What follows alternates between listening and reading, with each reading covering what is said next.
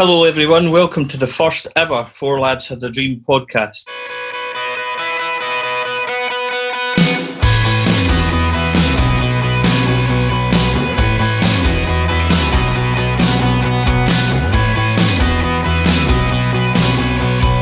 I am your host. My name is Stephen Clifford. I'm delighted tonight to welcome Evening Times Herald and Sunday Herald Group senior sports writer Chris Jack. Chris, thanks for joining us. How are you tonight? Hi, Stevie. All good, thanks. And also delighted to be able to welcome former Northern Ireland and Rangers star Andrew Little. Andy, how are you? Good, thank you. Thanks for having me. Massive thank you to both the boys for joining us. This is the first time that um, we've ever done this. I have been fortunate to have the help of the guys from the Jersnet podcast. Um, so we decided to do this for the first time. And what we're going to do first is we're going to talk to Andy, do a wee bit of reminiscing about his career and his time at Rangers.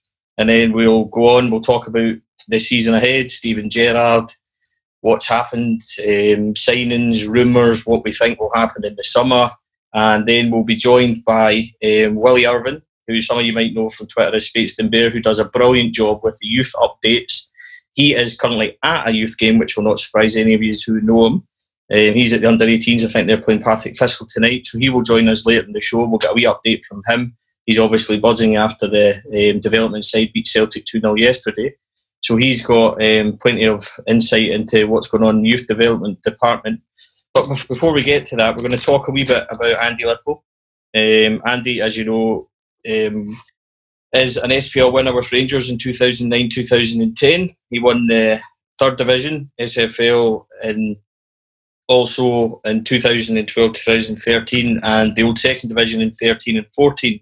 He joined Rangers back in 2006 from Ballinamallard United. I'm sure Andy will correct me on that. I hope that's correct.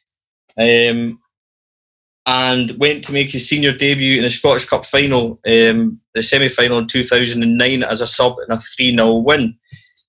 Andy, what was it like um, making that move to Rangers at such a young age and then pulling on the the the light blues for your boyhood heroes? It was it was all all a bit of a dream, really. It was it all happened very very quickly. Certainly, the the joining the club and signing for the club. Uh, I'd been doing quite well for my local team, which you brilliantly pronounced there, Ballinamallard.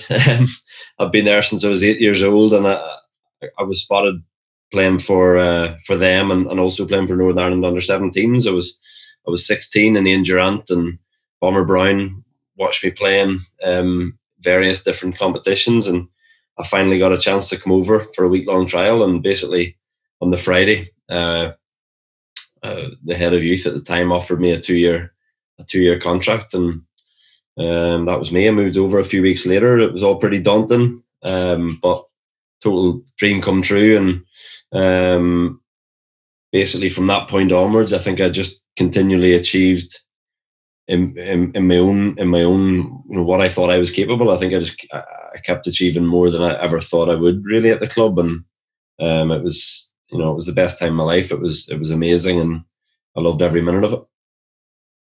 You touched on it a wee bit there. Um, obviously, you were watched by Ian Durrant and um, John Brown. What was it like um, for somebody like Ian Durrant and even John Brown, two nine in a row heroes? Obviously, they would have been guys that you would have watched presumably growing up and things like that. What was it like to be courted and to be kind of chased and having them wanting you to sign for, for Rangers? Yeah, I mean it was it was more just the name that you know Rangers that when I found out they were interested, and this isn't this isn't a, a story I've made up. I, I genuinely thought, um, I think it was my mum mentioned it to me at, at exams at the time, and she said we, we just wanted to let you know that Rangers are interested in signing you, and, and I genuinely thought it was Enniskillen Rangers, um, who are the town that I'm from, and they had just sold their pitch to Tesco's. Um, Tesco's had just bought the land, and they had like a million pound in the bank, and they were starting to play pay local players to to play for them. And I genuinely thought that's that's what she meant. And then I found out it was Glasgow Rangers, and from then it was. I met people like John Greig, and I met people like Sandy Jardine, and I, I, was I was a I always leaned towards Rangers. I always had a, a, liking for Rangers, but I was a I was a Man United fan. I, I followed the English Premiership a lot more. Um, And if I'm honest, I didn't know John Greig or Sandy Jardine. I didn't know who they were, but it was just as I became a massive fan and as I fell in love with the club, I suppose, I realised how big these these boys actually were and how you know incredible um, Rangers players they were in their own regard and absolute legends of the club that they were. But they spoke to me like like they would speak to absolutely anybody, and um, yeah, it was pretty amazing to meet to you know have the likes of Ian Durrant coaching you when I went over, uh, John Brown scout scouting me. Um, one of the first men I meet is, is John Greig. Sandy Jardine showed me around um, Milngavie in Bearsden trying to find me a flat. I was just driving around the car with them and I genuinely didn't understand how big of a legend these these guys were.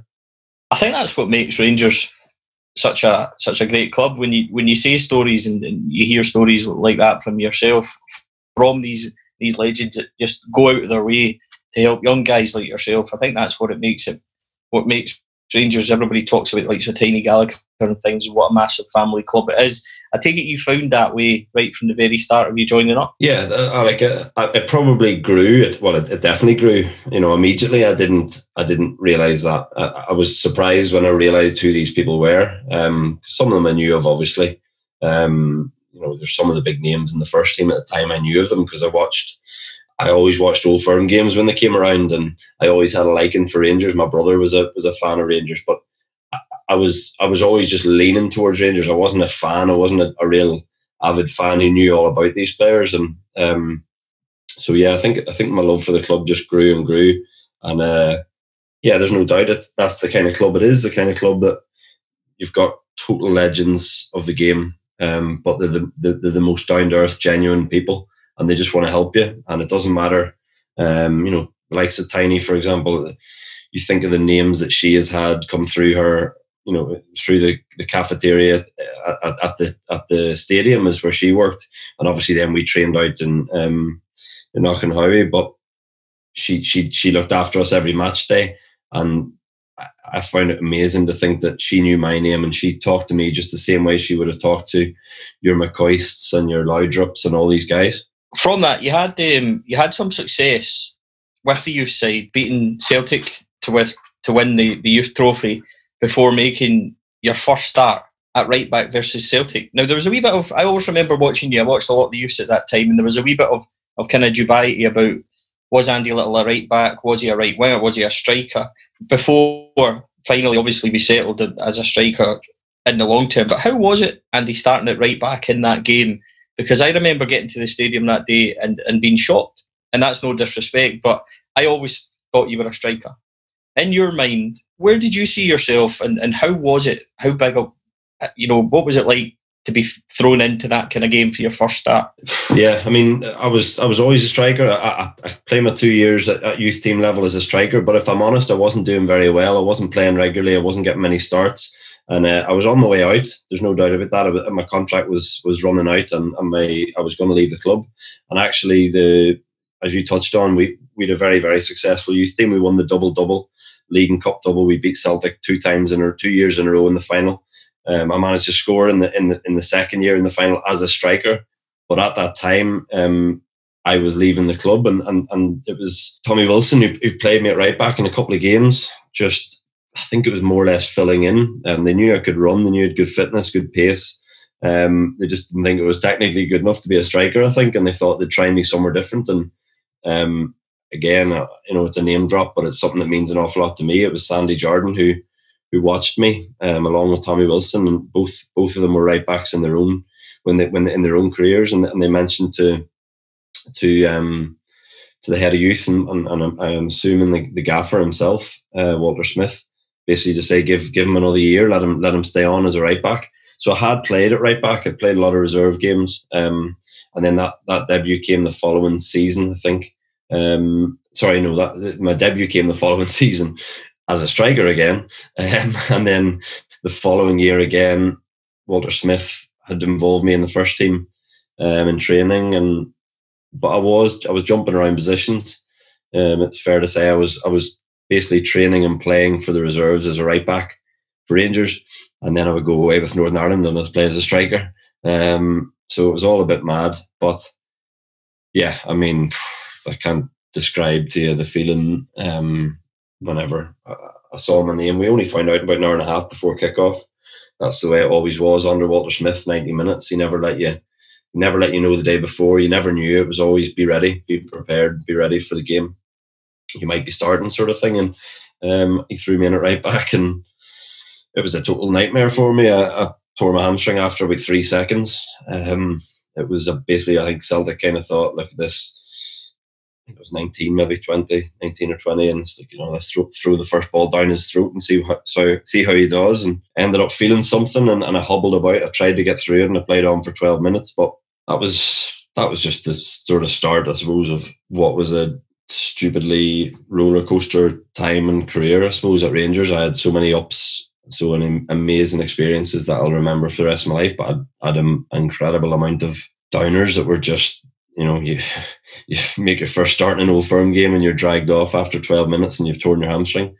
Uh, it doesn't get much worse than that. Yeah, I suppose it goes from the very highs to the very the very lows in, in, in a quick in a quick um, time. But we will touch on the injuries because, as you said, you were incredibly unlucky. Some some horrific injuries, which we'll, we'll, we'll get to. But I want to talk a bit about your first goal, which came on the 23rd of January 2010 against Hearts at Ibrox. Rangers were 1 0 down, um, chasing the title. And I remember at the time you came on, and there was a wee bit of there was a wee the crowd were a wee bit on the management back. And I remember when you equalised, McCoist gave them gave the enclosure a wee bit of stick. But um, I suppose you know us as fans we're never never really the most patient. But as a young lad, scoring your first goal and it, turned out to be a really important goal at the time as well.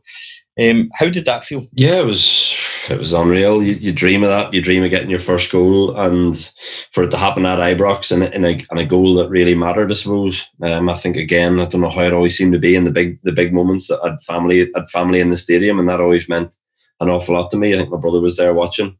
Um, so yeah, just a, a, class experience to something I probably this is what I keep saying. I kept sort of surpassing what I thought I was capable of. I always thought I didn't think it was good enough for my first two years, and then I started to get a chance. Walter Smith took a shine into me, gave me a chance, and things just started to happen to me that I never ever thought would happen. And um, but funny, funny thing about that is that McCoist, although he maybe was cheering or giving stick to the fans, whatever it might have been, he didn't have a clue who'd scored it, and he actually had to ask in the change room after the game who, who scored that goal, and I sort of sheepishly, almost embarrassed, put my hand up, um, and he was.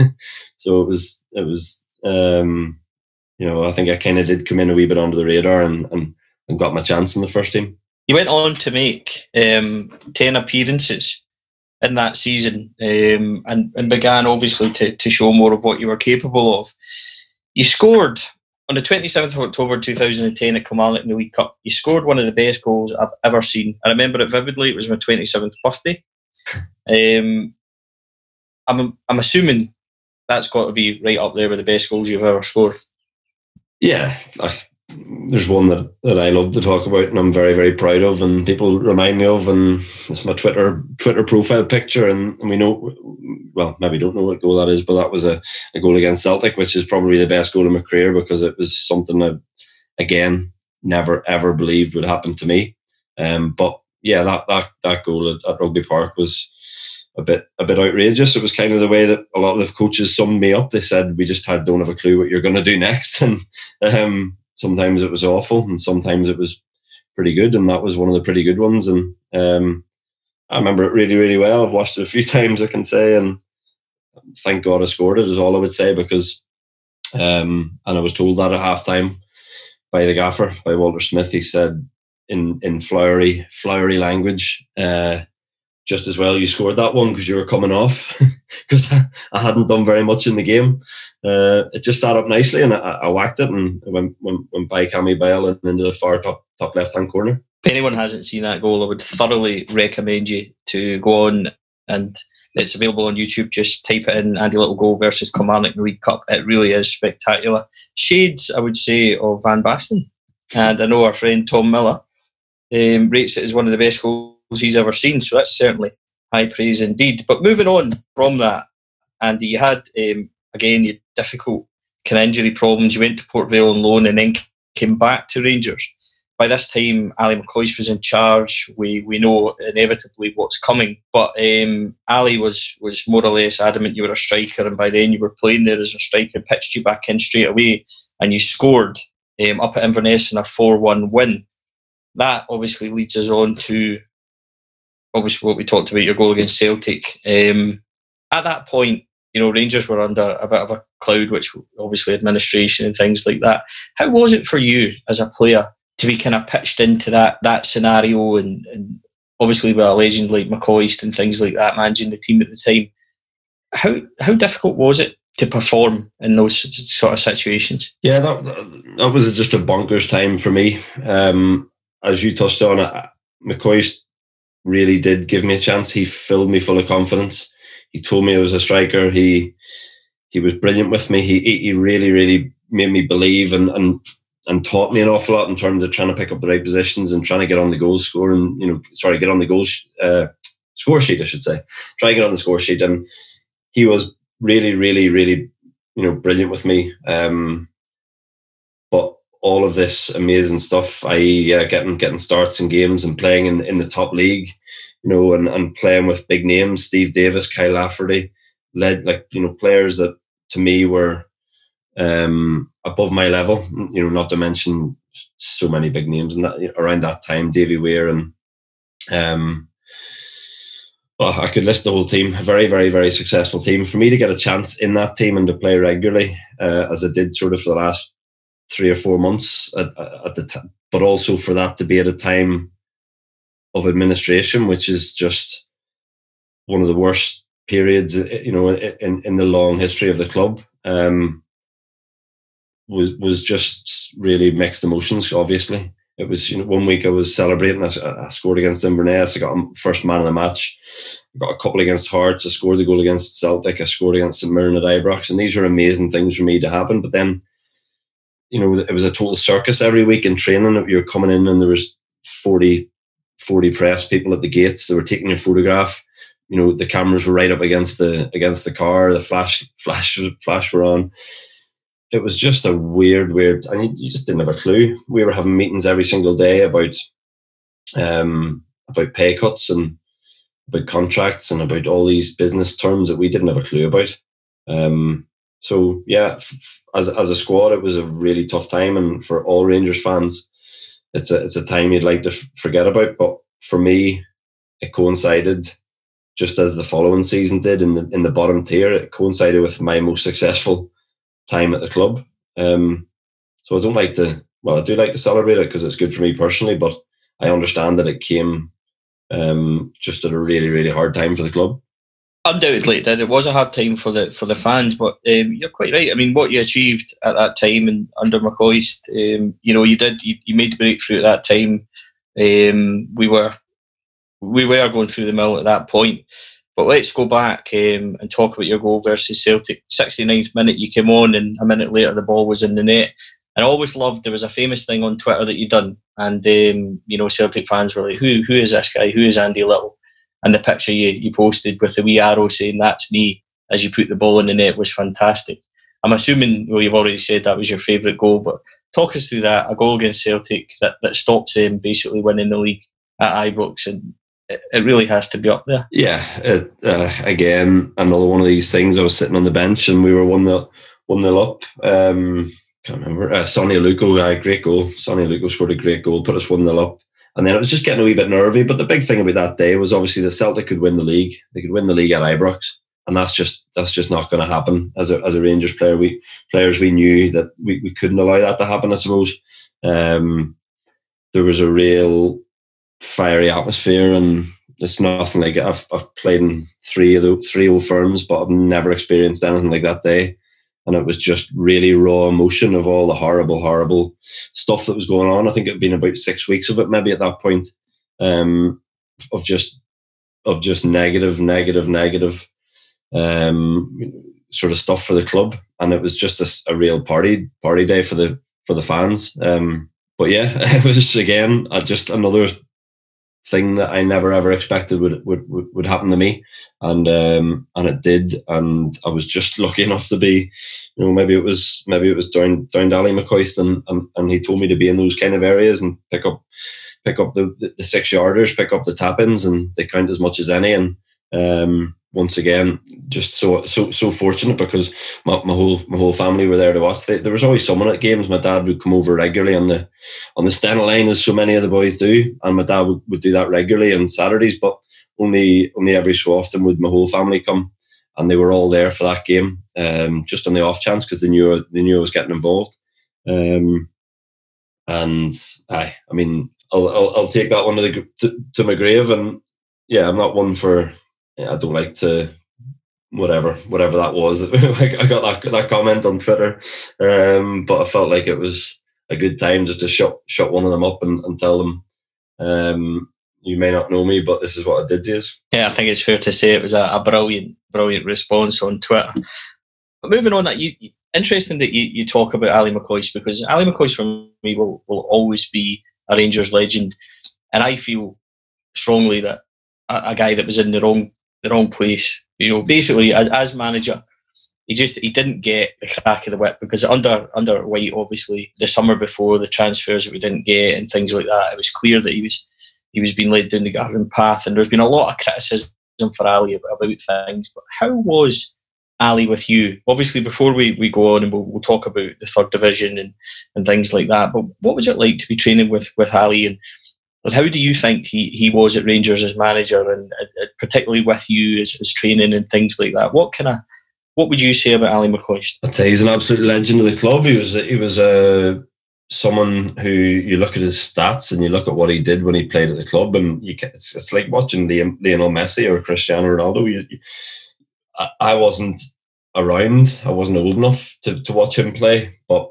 um, to to achieve what he did, and then to come back um, under Walter Smith initially, and, and and having followed like you know the Paul Le Guen came in for six or seven months, and it was it wasn't going well, and, and between Walter Smith and Ally McCoist and Kenny McDowell, they completely turned it turned everything around, and we had three or four, I think it was, years of of real success under those under that team. Um, my honest opinion of Ally McCoist, he, he was brilliant with me. Um, he may have it may have been his decision for me to leave the club in the end up, but he was absolutely brilliant and he gave me plenty of opportunities. He filled me with confidence. Um, he, in my opinion, he, he, this is just my opinion. I think he's an assistant. He's a coach because he was so bubbly. He was so positive every single day. Um, but you know, maybe, maybe you know, I feel like his, his, his best role at a football club is, is, is like that is the assistant. He's the positive one every single day. But sometimes managers have to be have to be harsh and have to be strong with players. Um, and it was just difficult maybe for him to fulfill both of those roles. Um, but at the same time, I think the, the task he had was just to follow in the footsteps of, of Walter Smith um, was was was almost impossible.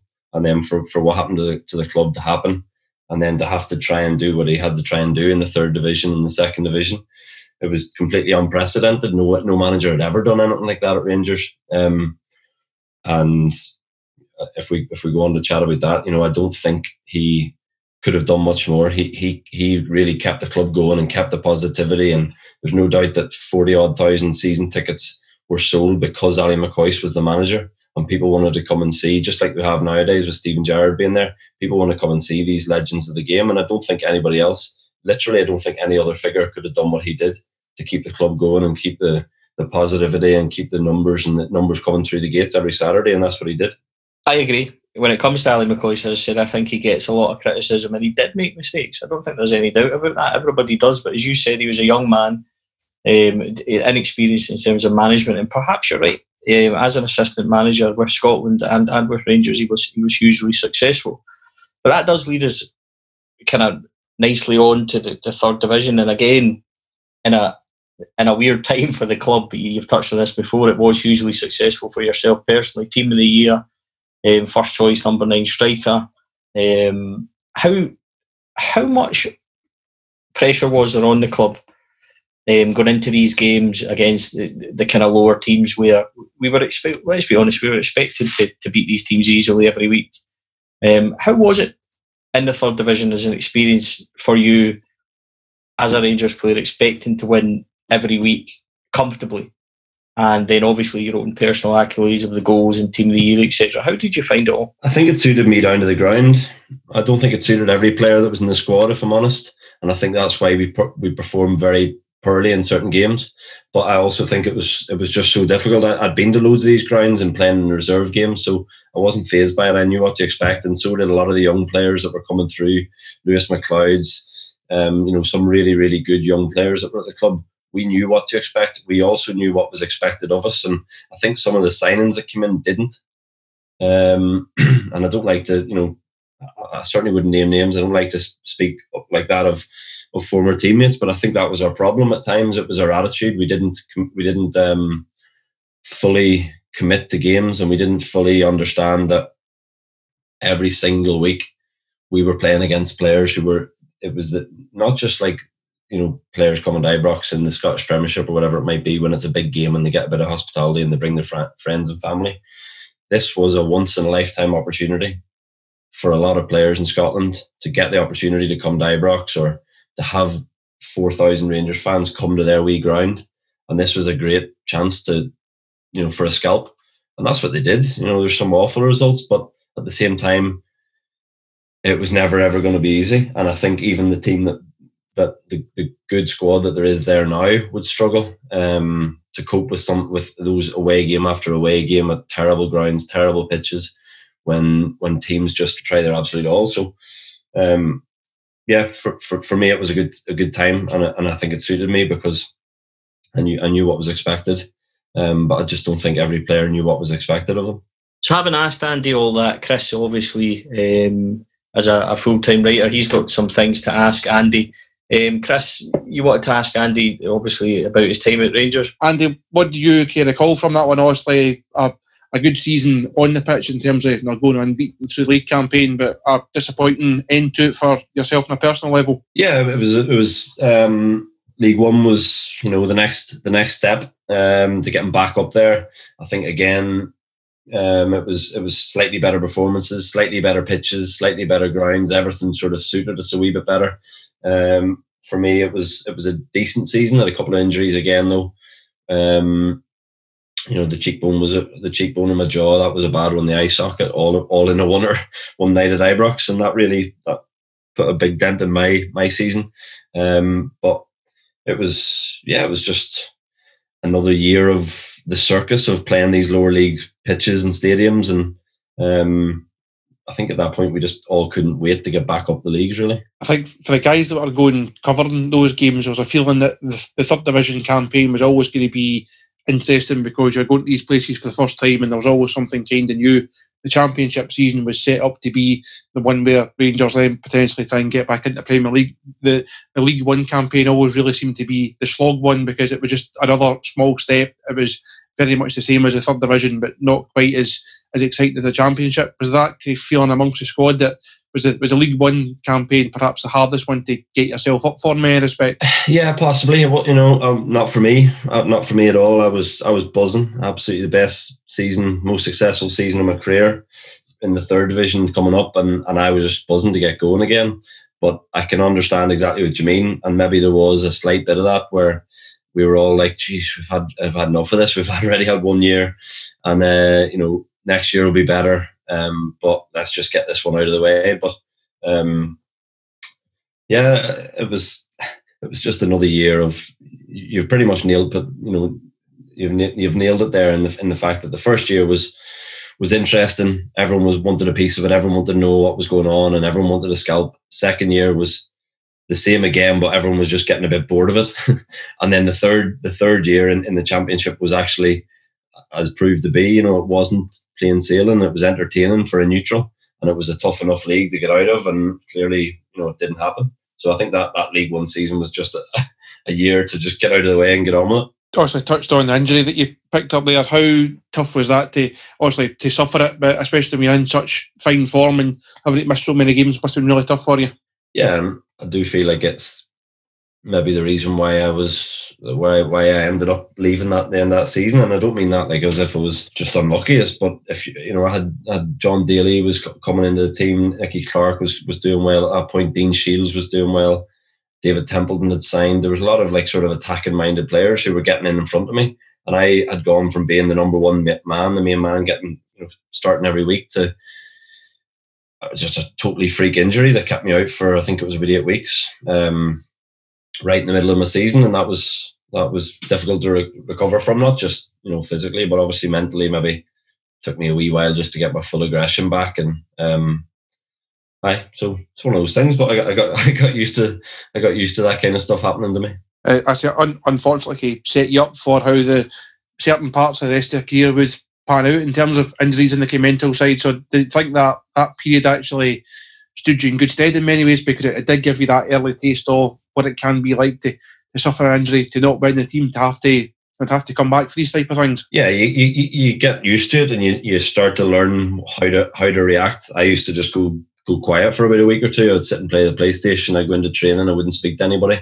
Um, I, I, I got better at, at uh, I got better at dealing with it. I got better at the process of coming back from an injury, but it, it didn't make it any easier. Definitely not. I was I still struggled massively. Um, and hence now that I've retired, I feel a lot more better about myself. Obviously, you mentioned the guys that came in. Also, Nicky Clark was uh, was in the team. Jon Daly and the team. Uh, Dean Shiels and, and, Templeton.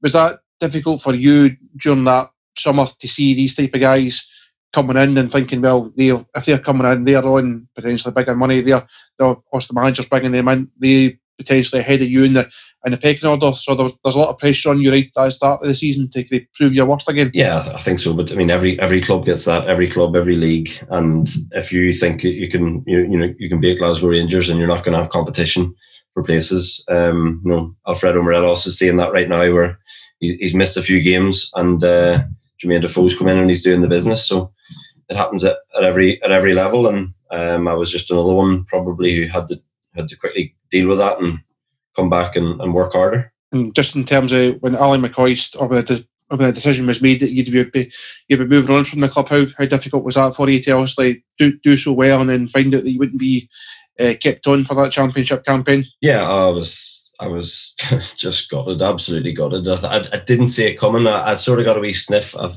had a feeling because I was left out of the squad for the final game of the season, which was Dunfermline, um, even though I was back fit. And I actually went and spoke to him on the Friday afternoon, and I just says, "Listen, Gaffer, if this is going to be my last, uh, my last game, my last trip, I, I want to be involved because, just because." Um, and he, he, he sort of spun me a yarn when he says, "Oh, I didn't realize, I didn't realize you were fully fit. I, th- I thought you weren't quite ready." And I'd trained all week, so I, I just got a bit of a sniff that something was not right. Um, but thankfully, he did. He brought me along and he put me on the last half an hour, and I just had a feeling that was going to be the last bit. And then uh, that was in the Saturday. I came in on the Tuesday at a meeting at three o'clock.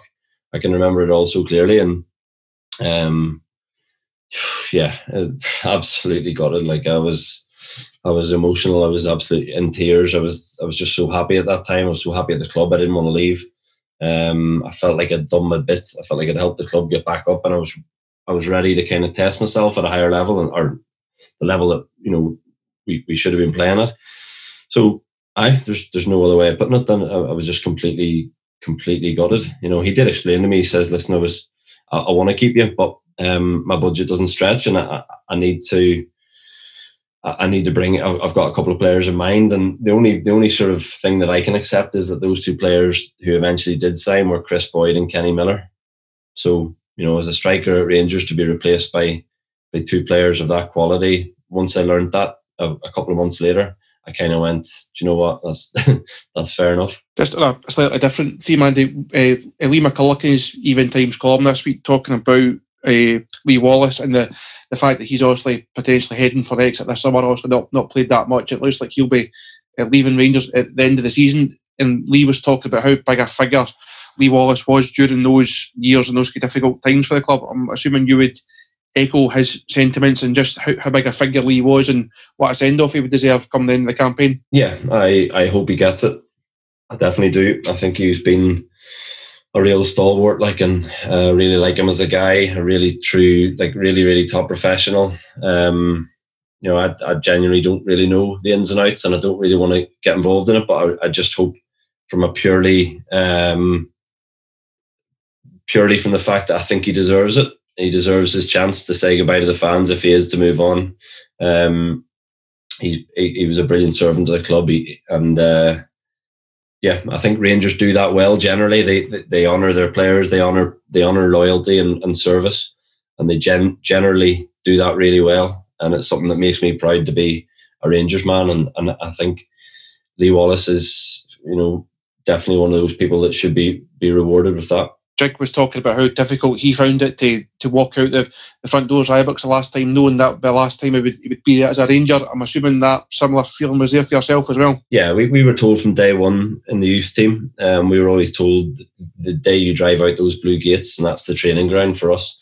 He says, you know, the day you, you you drive out those blue gates, you'll regret it, or you'll wish you'd tried harder, you wish you did more. But um, I can honestly say I, I, I, was in bits. I was totally caught up, uh, and I knew it was the I knew it was the end. I knew I'd probably never ever ever be back in a in a playing capacity. So I was I was totally totally gutted. But um, I felt like I had done what they told us to do from from day one, which was give give your all and just that's the way it is. You know, the, uh, all the all good things come to come to an end, and uh, once I'd sort of cried myself the whole way to Troon and got the ferry back to Northern Ireland for the summer, I was. Uh, I was okay about it all. You've obviously been back a few times, or you're back fairly regular now doing your your punditry work and your Rangers TV work, and obviously going as a fan as well. Do you still get that same buzz walking back through the front doors as as you always did? Yeah, I love, I love it. I love feeling part of it, just like every fan does. I love feeling part of it. I love being able to say hello to people I know and um, feeling welcomed.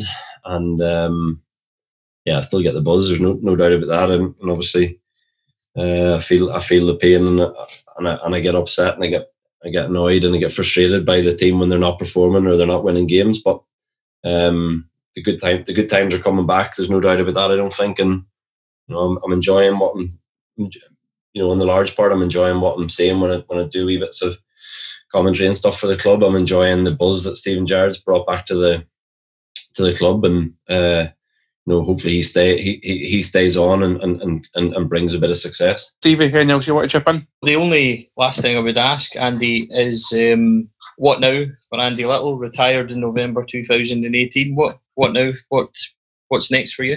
Um, to be honest, I've been busier now since I retired than I ever have been in the last 12 years of sort of professional and semi-professional football. So, um, I'm basically working uh, like every, like everyone else. I'm uh, I'm really interested in property, so I'm working in property kind of development work, um, and I'm I'm doing the as much media stuff as I can because I really really enjoy it. I, I, love getting getting along. It's a good excuse to to get along and watch watch football and watch watch Rangers especially.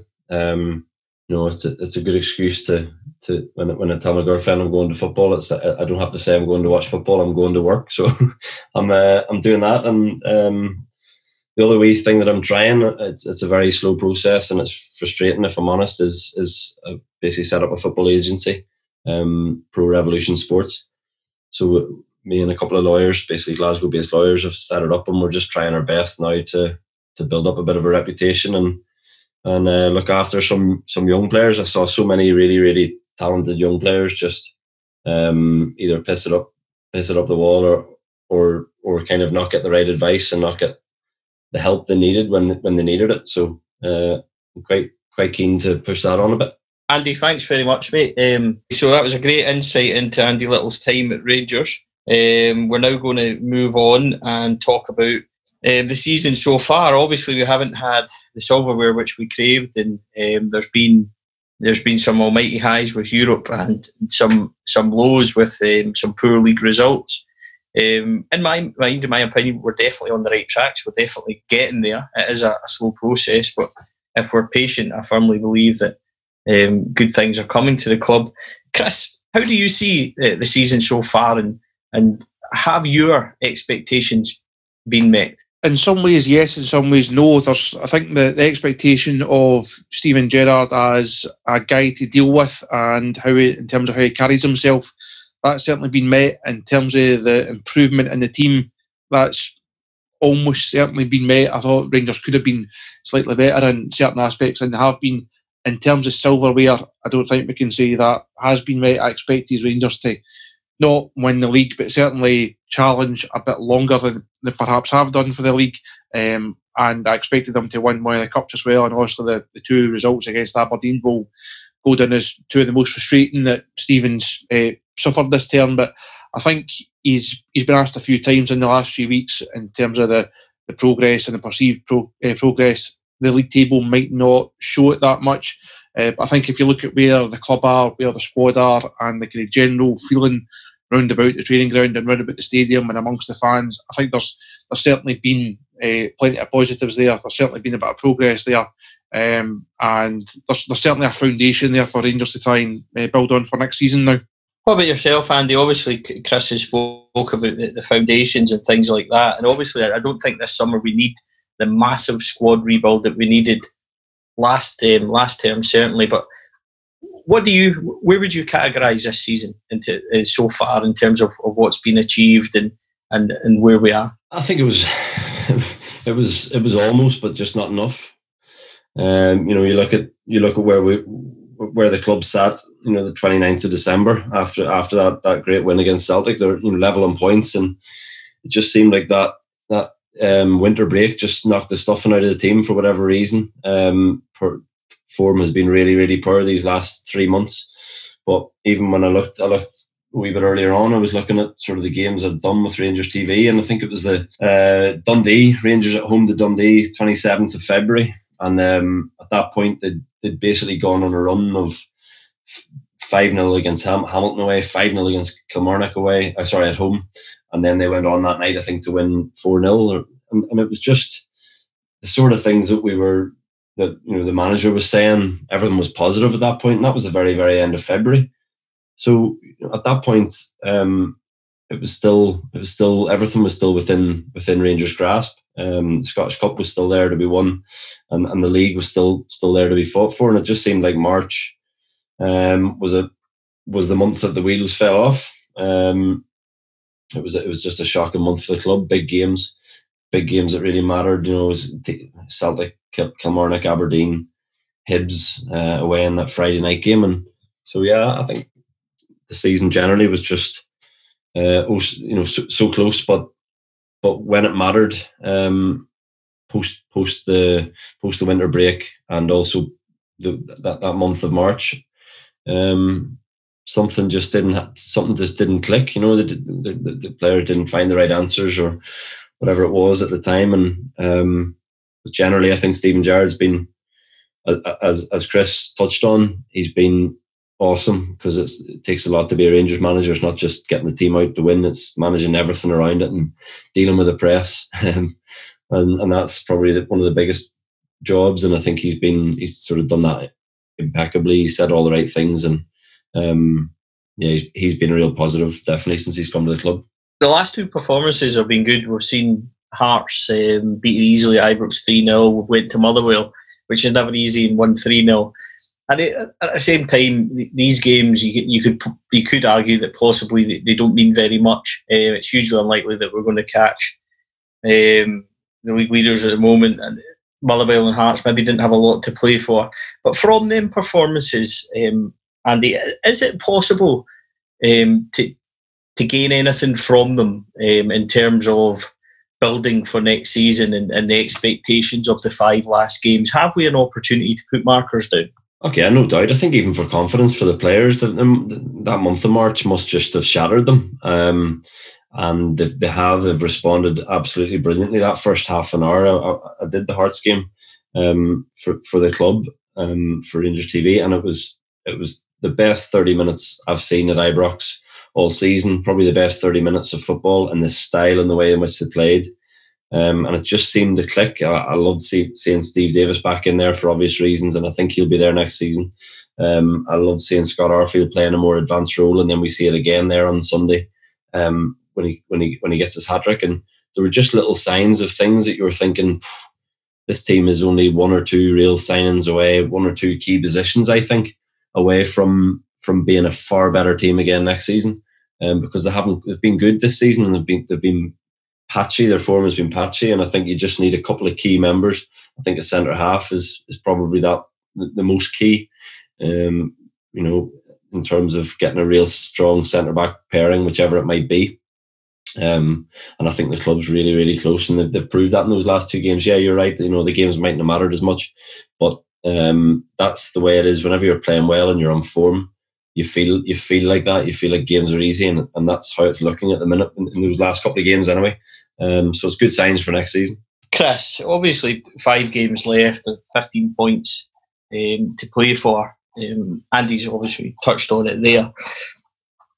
In, in terms of, of of next season, we've we've seen a subtle change in formation and style from Steven Gerrard. We were very rigid at four three three, um, wingers one up front, but in the last couple of games, it, it seems to actually been sparked by Morelos being sent off um, at Celtic Park we've changed in in that the two wide men who predominantly stayed out wide have, have really come in and, and playing like old fashioned inside forwards.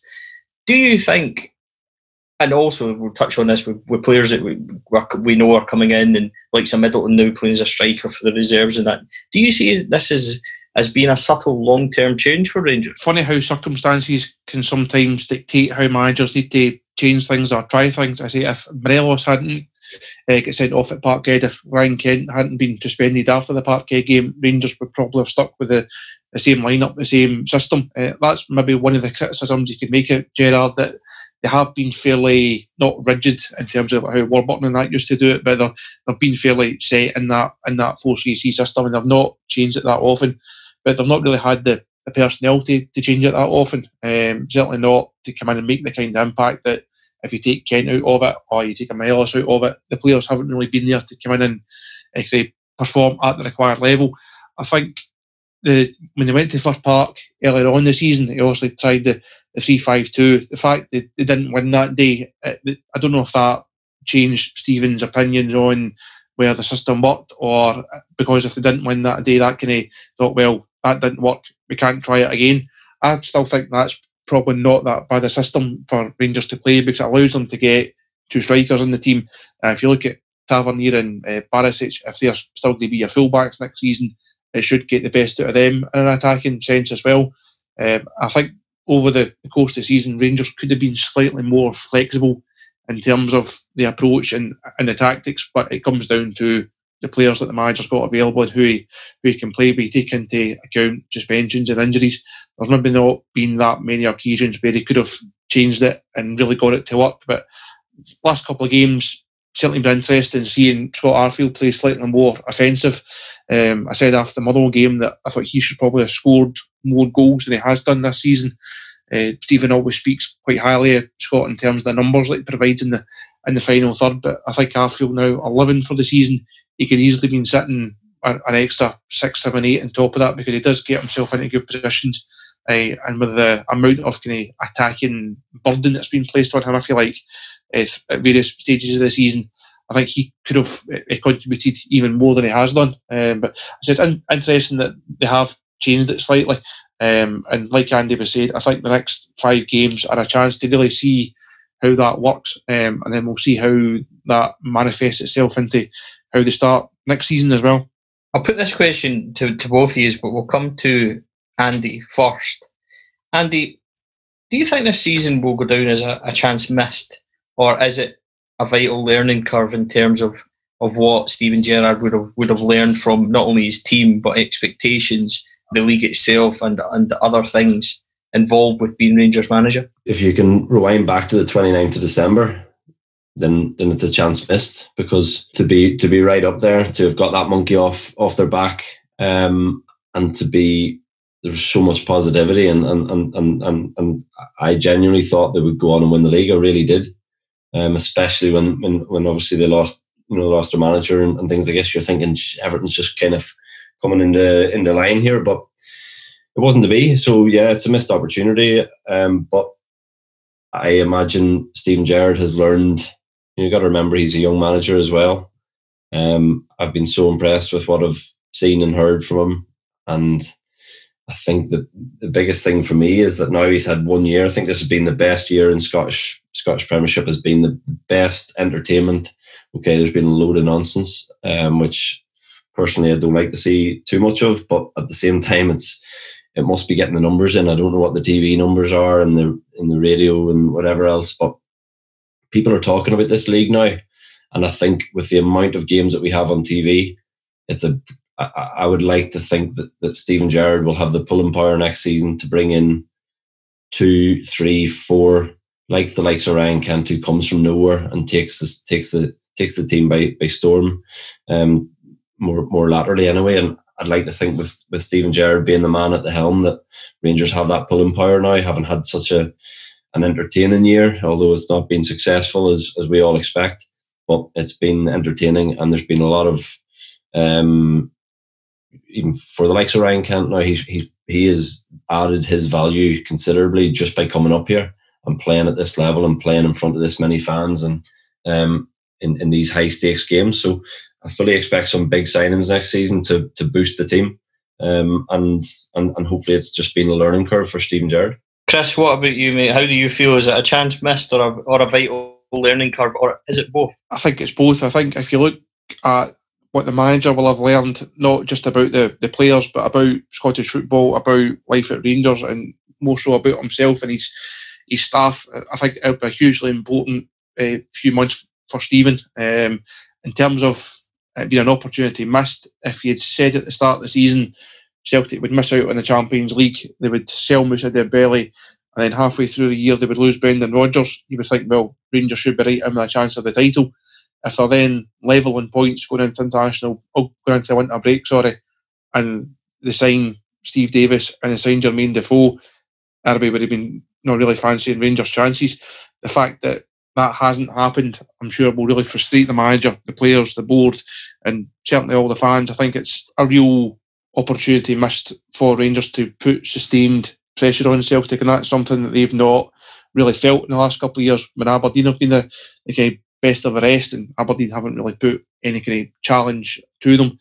Rangers had a chance this season, even if they didn't win the league, to take it to the last two, three games and really then see how that squad of Celtic players react. The fact that they haven't and kind of let Celtic off the hook a wee bit because Celtic, I don't think, have been anywhere near the the levels that have been in the last couple of years, but they've still been the best team. And if they go on to win the treble, and nobody can argue with how successful and dominant they've been.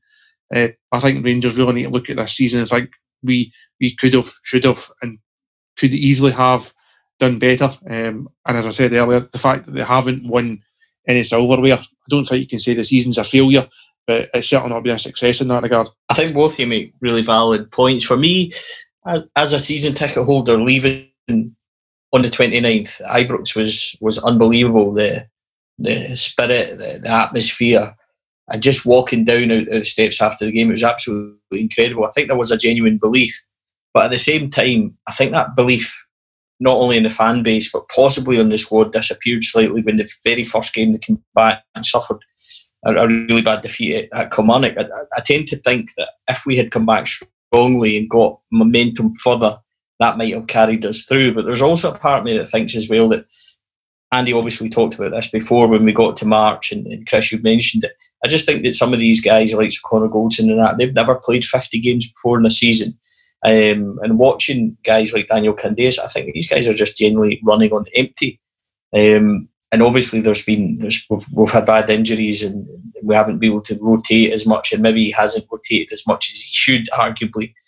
But I, I tend to think that it, has been a, a really valid learning curve, and I suppose it's easy to say that we would take this if he can respond and learn and not make the same mistakes like next year. I mean, I think Steven Gerrard's done a, a really, really good job.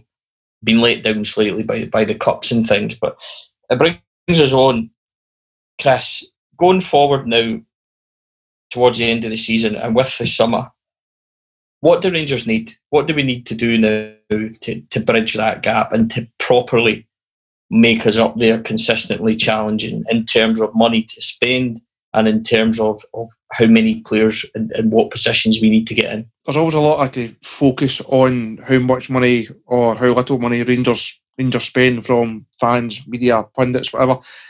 When it comes to this summer, I don't think it's a, as much about how much money they spend as how well they spend it.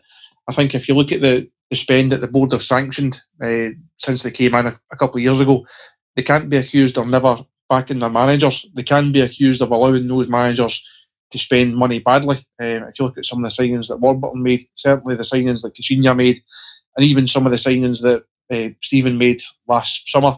Uh, a lot of the money hasn't been spent that wisely. If you are shopping in the two, three, four million pound uh, range, not every signing you make is going to be a good one. If you're relying on Premier League loan guys, for every Ryan Kent, you get an Ovie Ejaria. If you're looking at free transfers, there's, there's no guarantee that guys are going to come in and, and hit the ground running.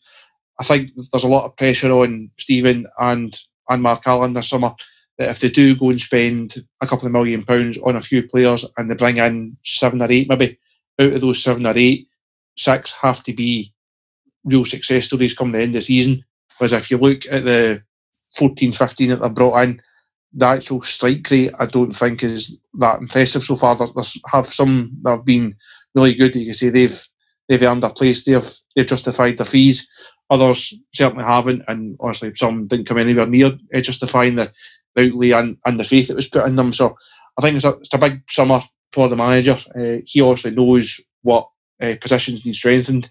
Uh, he'll also have his list of targets, and Rangers have made quite good progress early on, kind of working their way through it. Um, I think it, it's more about spending whatever money they do spend wisely. So if they do spend 10, 12 million, whatever it's going to be, those those guys that come in, those those guys that are bought, really need to have the kind of impact that the manager thinks that they can do. You, now you can't afford guys to come in and be five, six out of ten next season. You need all these guys to come in and be seven, eight out, out of ten if Rangers are going to uh, win the league or win a bit of silverware. Andy, for you, without without obviously putting you on the spot and, and naming names of actual players, how much do you think the manager needs and what positions? Obviously, you touched on centre back as, as being your key number one position, but where else do you think we need to strengthen? Yeah, I think it depends. Um, a lot depends really on, on the likes of you know does Ryan Kent sign? Does Kent stay stay um, or sorry sign to the club basically? Um, that's one key position. I think that that white those wide areas, uh, the likes of Jamie Murphy, obviously coming back from his knee injury, horrific knee injury, and, and he was he's been a massive loss for me. I think he was, um, you know, it, he had the potential to kind of have the Arfield. He's got that real experience down in England, a Rangers man, um, loads of experience, as I say, and, and, and a really direct and effective kind of player. And those the, the likes of Jamie Murphy, Scott Arfield, those are the players that Rangers need, I think um, the boys that know what it's all about. And and I think he's been a massive loss. Jordan Jones will come in as well in those wider areas, but um, yeah. So uh, I think depending on you look at the wider areas, you've got Candeias, Murphy, Jones, Grezda, but you know he hasn't quite quite done maybe as well as he would have liked. So I could maybe see another wide player. Um, if, uh, if if if Mr. Davis is here next season, then I think he's a brilliant addition along with um, Kamara, um, Ryan Jack, who's been outstanding, Ross McCrorie, who's starting to come, you know, starting to kind of force his way in there. Um, I don't know. I, I, I, think it really depends who goes out, but but right now I think the the, the, main position is centre half. Uh, there's been a lot of there's there's basically four centre halves, wasn't there, this season? There were different partnerships, and really we haven't got a first choice partnership. I would say um, as we speak. So for me, it's it's a centre half, and it's it's go and spend a bit of money on a really proven centre half, another Connor Goldson type, because I think he's probably the number one centre half at the club right now. Um, and then and then and then maybe a a wider player, um, and obviously looking looking in the forward areas with with with what happens with Alfredo Morelos and um, maybe just another another option. Kyle Lafferty hasn't quite done it so far. Um, but it all just depends really on, on what clubs, what, what, what players go and what level of interest uh, Steven Gerrard has in his own players. So we're going to talk now about what we know and, and what we maybe think's happening. And this will be really where Chris we kind of tap into your expertise in the media field. Um, we know Jordan Jones is done. Um, we we we've had strong rumours that, that Greg Stewart has has either signed a three year deal or, or is close to signing a, a, a three year deal. Um, and also it looks it looks highly likely at this moment that the Jake Hastie deal from Motherwell is is back on after the club um, walked away a few weeks ago with the likes of, of Hastie and and and Stewart coming in. And it's worth saying if it does happen because obviously it's never done until it's done as you'll know more than, than anybody in, in my experience of, of even just doing the blog the, the last 18 months or so, that some things can, can be done right up until the very last minute. With these guys coming in, they're obviously going to be the, the, the squad players. What what do you think? And these guys bring bring to the team, and and will they? How much involvement do you see them getting if it transpires? I think the the reaction that we've seen for the fans over the last few weeks, I think they're quite underwhelmed by the by the targets so far. But I think the, way that Steven and Mark Allen are doing it, basically beefing up the squad before you then try and get. You're not going to go and get four million pound players at this stage of the season because four million pound players don't want to move at this stage of the season. There's also a lot of time left before they before they're on the move. Even in terms of getting another loan deal for Ryan Kent, that might be one that Rangers might have to to wait a wee bit uh, on um, when he and Liverpool consider all the options that they've got. So I think get, getting the likes of Kamara in in January, getting Jones tied up, getting the Hastie as as looks likely, getting Greg Stewart as we think is done, and even if, if they go in for a a, a move for John Souttar, all these ones give Rangers squad players, give Rangers a bit of a, kind of, depth in the in the pool, and it then allows them to focus on getting the more high profile deals over the line come the uh, come the start of pre-season. And then as the as the European campaign unfolds, there will be the natural evolution of the squad. Now there will be guys that move on. You might, as Andy touched on, uh, Kyle Lafferty. You might find that Kel moves on. You might find that Grezda moves on. Barisic perhaps. You get guys like Gareth, Gareth McAuley might move on. They might look to move on. Graham Dorrans, who's also not featured very much. So there, there will be guys, as every season, there will be guys that naturally can drop out the bottom of the squad. And these guys can't just be forgotten about because the squad does have to have a certain depth to it, as Rangers have found over the course of this season. If you have injuries and suspensions, you need to have players there that can come in and, and do that. So while like Sir Jones and, and Hastie and Stewart might not be headline grabbing names, these guys over the course of a season should still have a part to play. Now, how, how big a part that turns out being will depend on not only their form, but the form of whoever else comes in. Um, I think it's important that Rangers do have do have options, and I can see why they why they are going down this route of getting the kind of tried and trusted Premiership players in. You get these guys in early, get those deals done, and that then allows you to focus on on the bigger deals, the more headline grabbing deals that might get uh, might grab more back page headlines and certainly excite the fans a bit more. We'll touch on some of the, the big names that, that have been certainly rumoured in just a minute. But Andy, I want to ask yourself on Jordan Jones, you you'll probably know Jordan Jones much better than, than most of us. Um, being a fellow countryman, you maybe seen him a lot more for Northern Ireland and things like that. There hasn't been a lot of enthusiasm for Jordan Jones coming to Rangers. Where do you think he's going to play, and what what do you think he's going to bring to the club in terms of what we might not have at the moment? I think it's really, really difficult to say. And if we knew, if we were able to to give that answer, um, we'd all be top managers. Um, we'd all be able to see a see a player, see their strengths, see see their qualities, and see if they're good enough. And and and you need a crystal ball to know whether Jordan Jones can handle being a Rangers player, whether he can handle the pressure at Ibrox in front of fifty thousand. He he might not even know that if if if he is. I think he's a very confident fella. I don't know him overly well. I played against him at the start of the season for Dumbarton, and um, he's certainly a very very confident player. Um, but it's it's it's easy to do it, you know, for for Kilmarnock in the League Cup group stages down at Dumbarton. Um, it's it's not easy to do it at Ibrox in an old firm or at Ibrox in a in a big European match or in a game where you're you're you're one 0 down and the fans are on your back, and, and that's the making of a, every single Rangers player for me if, if they can hi- handle that mental side of the game. So it's it's really really difficult to tell, but I think his raw ability, his pace, um, he gets in amongst the goals a bit, um, but I think he'll know himself if he wants to go to Rangers and, and, get a starting jersey ahead of the likes of Ryan Kent if he's going to be there, Jamie Murphy. Um, you know, those kind of players, and you touched on Greg Stewart, even from a wider area too. You know, there's going to be a competition between those boys to to and, and you have to affect games as wingers in a, in a Rangers team. You have to create, you have to score. Uh, he, he knows he has to do that, and having that competition for places is is the most important thing because you'll bring the best out of them all, hopefully. In terms of those big names and and, those marquee signings. With the, with the summer coming up, to, to touch on some of the things we've discussed already, um, from my understanding and, and from what I'm led to believe that Steven Gerrard is craving those marquee signings, um, those those big name signings. One of the names that's that's been flung about, and obviously there's there's wild speculation, and this is wild speculation. But one of the names, obviously, that's been discussed is Danny Welbeck.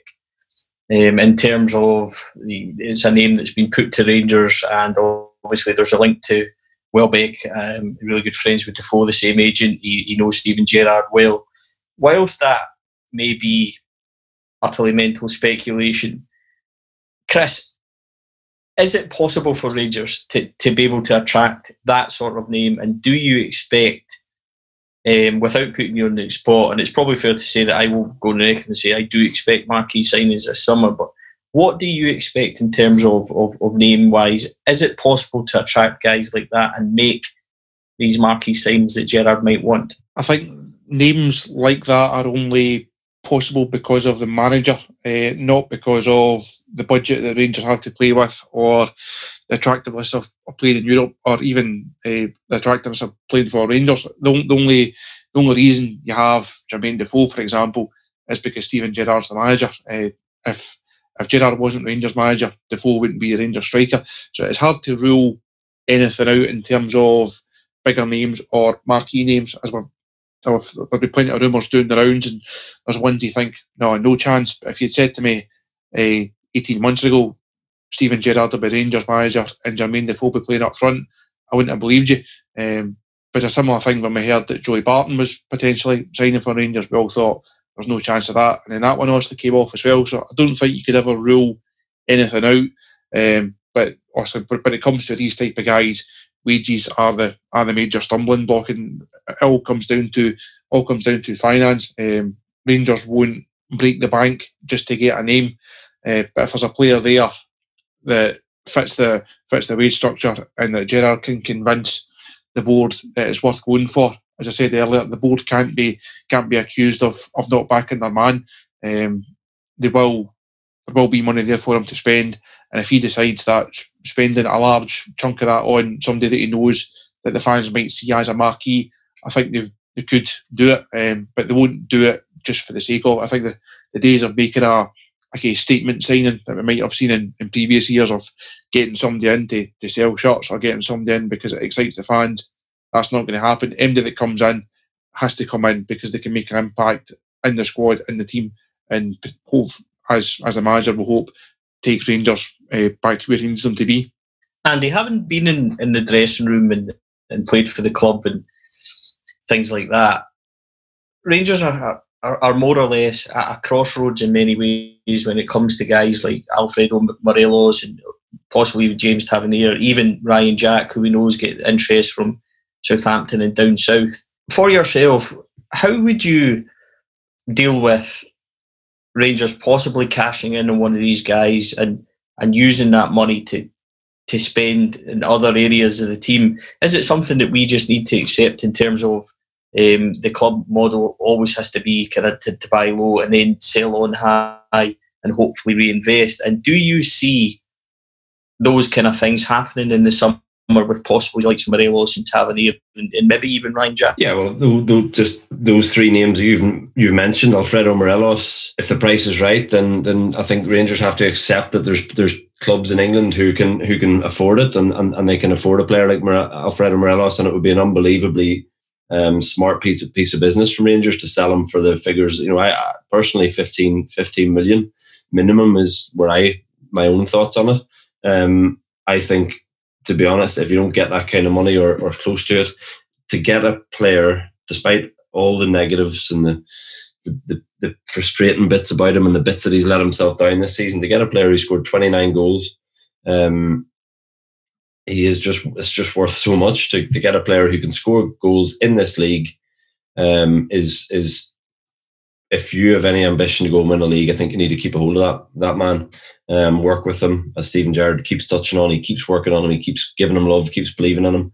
So I'd love to see see him stay unless the price is absolutely top dollar and, and it makes sense. And James Tavernier, I, I, I love him to bits. I think he's an absolutely superb professional. He, he, he just turns out week in week out. He's he, he pitches in with goals. He's he's improved in an awful lot of other aspects of his game, and he's a great captain and a different type of captain. But he's a he's a leader definitely. Um, so I'd love to see him stay. But again, you know, he's a right back, so I'm guessing the fee mightn't be quite as high. So try and try and keep hold of him where possible.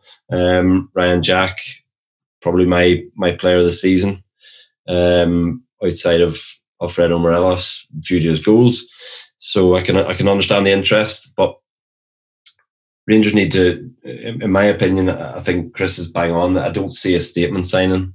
Um, I could see a statement sell where they get an awful lot of money for one of those one of those two, one of those three you've named.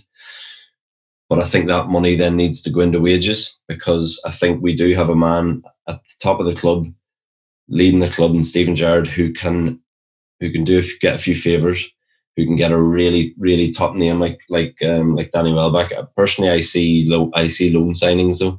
I see players who are on massive wages down south and big big players coming and and, and I can see you know Rangers paying a good portion of their wages.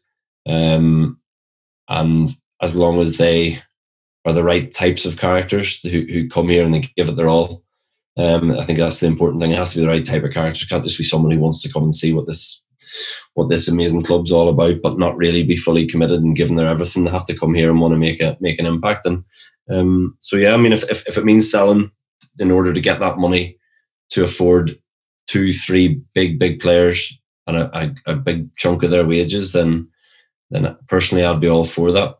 Chris, coming back to you um, a wee bit more. Obviously, you um, in your in your role um, as senior writer at, at, obviously the Evening Times and the Herald, you will deal with hundred messages a day with with linked names, and only ninety nine of them are from me. Where do you, where are you on on guys like Graeme Shinnie, Nick Powell, John Souttar? Is there any solid interest in these guys. I mean, Shinnie's been on and off. We've seen him at Derby the other day. We can, I think we can kind of rule that it's been not done. But in terms of the likes of John Souttar and the likes of Nick Powell at Wigan, where are you in terms of, of is there any solid interest from Rangers? Graeme Shinnie, I think we can not all but rule out. I would never rule anything completely in or out, but I think Shinnie now probably more likely to, to head down south. Um, the word a few weeks ago and Graeme was that having seen how Ryan Jack's move from Aberdeen to Rangers went down, that that might not appeal to him and he might not think it's worth the okay, worth the hassle. Uh, I think if you look at where Graeme is now in terms of his career and his age, a move to Derby is probably a more appealing one, fin- certainly financially, um, than it is to go to Rangers and a, a, chance to go and try something a bit different. So I'd be surprised now to see Graeme Shinnie at Rangers next year. Uh, John Souttar, I wouldn't be surprised to see if Rangers can get a deal done with Hearts that will probably come down to money, um, as Rangers have found out in the last couple of years. Dealing with Hearts isn't always the most straightforward when they're trying to get the Jamie Walker deal over the line, trying to get Kyle Lafferty signed last summer. Uh, those deals did drag on a wee bit, and also in the in the Walker case, it, it didn't happen at all eventually. Um, so Souttar, I think, fits the bill for Rangers in terms of being a, a more modern style centre half, if you like, in terms of being able to get play it from the back. I think him and Goldson could complement each other quite well. Um, and if you're looking at somewhere between one and a half, two million pounds, I think for a guy that's been capped for Scotland, that's got a lot of Premiership experience, that's the type of guy that Rangers should be looking at. And at that financial outlay, if he does do well, he then fits the model of buy relatively low and sell relatively high. Like he's the type of guy that you could see going down south in a couple of years for a lot more than what it would cost Rangers to buy him from Hearts. Uh, Nick Powell, a name that's been doing the rounds for a while. Again, I think he fits the bill of the type of player that would fit into that Rangers team. Um, where it's at in terms of actually getting a deal done over the line, not quite sure at the moment, but I can see why there would be interest from from Rangers there. Um, and I said over, over the course of the next, but only not even at the end of this season, and there's already plenty of uh, transfer rumours doing, so there's, there's going to be plenty more uh, between now and the now and the uh, pre-season starting, and plenty more between now and the, and the window actually closing. So I, I don't think, as you were saying earlier on, Steve, I don't think we'll see as big a, a turnover in terms of the number of players coming in or out. Uh, but I still think it will be fairly substantial. So there will be plenty of names doing the rounds. Uh, and a, a, fair bit of interest in not just the likes of Morelos and Tavernier and potentially Jack and Arfield, but again, some of the squad players further down the, the pecking order at Rangers. I, th- think there will be a, a fair bit of movement both in and out that kind of takes us with with covering all that and the, the signings, and obviously I, I, think it's going to be an exciting summer. With with a guy like Steven Gerrard, you're always going to get those big names, and there's always going to be the speculation, and there's going to be the wild names. I mean, I mean, last summer, just for example, we had the Defoe rumor last summer. We had um, Lucas Leiva rumor. We had the, the huge Martin Skrtel rumor, um, which ironically is, is, is reappearing as he's available on a free transfer and things. That that takes us probably to, to covering most of the things that's going on. But just finally, guys, just to ask you, the last last five games in, in terms of points and, and things like that. Obviously, we all want 15 points. We want, we want five wins. But what in terms what the Rangers need to do in terms of uh, to get a strong finish, to get the momentum, to get the positivity um, in terms of performances and, and, and, things like that. Is it are, we haven't shown signs of winning the last five games. Is it possibly too much to expect that? So realistically, what do you see us doing um, in the last five games? And ask Andy for yourself. Obviously, you've been in dressing you know what it's like. The target will obviously be five wins, but realistically, looking at it now, where do you think we, we will be come the season end?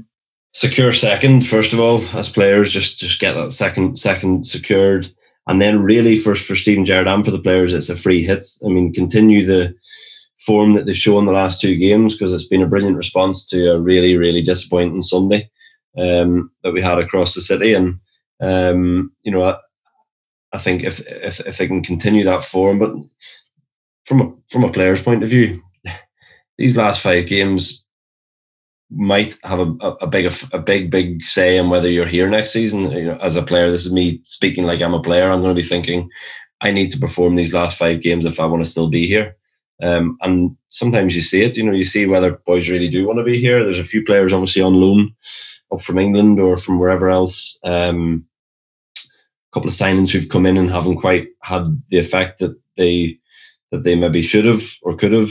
Um, this is when you see if if if they really want to be here, and they'll they'll, they'll show it in training, um, and they'll show it on the pitch if they do, and if they don't, well then that's you know the writing's on the wall, and Steven Gerrard will sniff that out, and so it's a great. It's in a way it's a it's a free hit for Steven Gerrard. Five games. Um, clearly want to to give the fans something to, to celebrate. Clearly want to put on performances, but for him, this is a, a great opportunity to just wean out the squad who he doesn't want, who he doesn't think are capable, who he doesn't think are up for it, um, and also experiment a little bit as we've seen with the formation and players playing in slightly different roles and experiment a little bit so that you know he knows what what he needs to do for next season. Chris, just for yourself, five games left, point maximum points available. What do you expect from us in the running? Uh, I wrote a piece for uh, Evening Times on Wednesday, basically looking at the next five games for Rangers and looking at the the record against the, the top six teams this season, and it doesn't make that great reading for Steven Gerrard. Obviously, three wins against Hearts is is a good form, but you look at the, the record against Hibs, the record against uh, Killie, the record against Aberdeen, and the Rangers haven't won enough of those games to, to be considered you know, title challengers. The, the old firm games kind of take care of themselves, and the, you know, the six points lost against Celtic make up half the deficit, if you like, in the in the Premiership. But not not winning as many games against Killie, Aberdeen, and Hibs must be a real frustration for Steven Gerrard, especially when the Rangers haven't really been outplayed or dominated, and they've not been well beaten in any of those games. But they've not managed to turn the narrow uh, defeats into wins, not managed to turn the draws into wins. So I think that's the biggest objective between now and the end of the season. Of course, he would love 15 points, but I think he has to prove that he can beat Aberdeen, uh, beat Killie, beat Hibs, also go to Tynecastle on, on Saturday. Uh, interesting to see how they do through there against Hearts after their uh, Scottish Cup exertions at the weekend. Um, and also the Old Firm game takes care of itself. The, the Old Firm game doesn't mean anything in terms of the league of the title race. Um, but again, it's a really big one for them in terms of building a wee bit of momentum for next season and proving that the, the Ibrox game wasn't a, a fluke or a one off. Know, people Andy touched on it earlier on. when teams play Rangers, they automatically get a lift, and you see uh, like uh, Premiership teams getting a lift when they play Rangers or Celtic, and that's how they can then pull off a shock. Rangers need to prove that they just weren't a Premiership team getting a lift when they when they played a big game, and prove that the Old Firm game wasn't just a one-off. That they can put together a sustained run when it comes to playing big games. No, it's fine.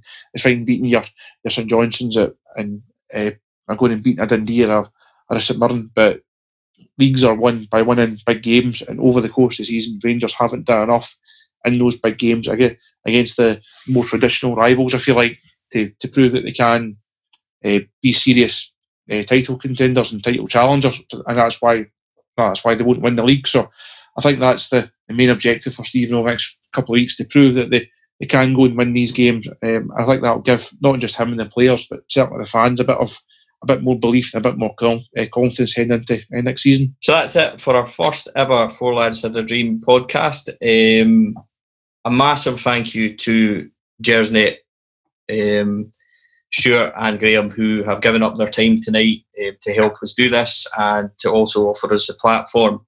Um, the platform pod is available on Acast, iTunes, YouTube, Castwatch, Stitcher, all the kind of platforms on the Gersnet It'll be available, and I hope you've enjoyed it. This is going to be a monthly thing for the Four Lads of Dream um, podcast, and I just want to take a minute to thank everyone um, for their support since we started it. Um, it has been phenomenal, and it just proves that there's nothing better than discussing our club. We are the, the greatest club in the world, in my opinion, and we uh, we will be rightfully back where we belong a massive thank you to my two guests, um, Chris Jack. You can read um, Chris's columns um, on a daily basis on the Evening Times and in the Herald, and also a massive thank you to the Evening Times team for, for allowing Chris to come on. And Chris is going to be with us on a monthly basis as, as a regular guest. And a huge get a huge thank you also to Andy Little for giving up his spare time coming on his, his, his discussion about his time at Rangers and um, the things that he went through and the goals and the highs and lows was absolutely fantastic. To be able to have these guys on is brilliant, and we hope to bring you some more um, ex Rangers players from the past. Uh, we've got Derek Parlane coming on our, our, next show as a as a winner of uh, 1972 in Barcelona and everything. That's that's a huge um, excitement for all of us here. So we're looking forward to that. But until then, uh, ladies and gentlemen, thank you for your support. Thank you for listening. Ignore the nonsense, the irrelevant, and the noise.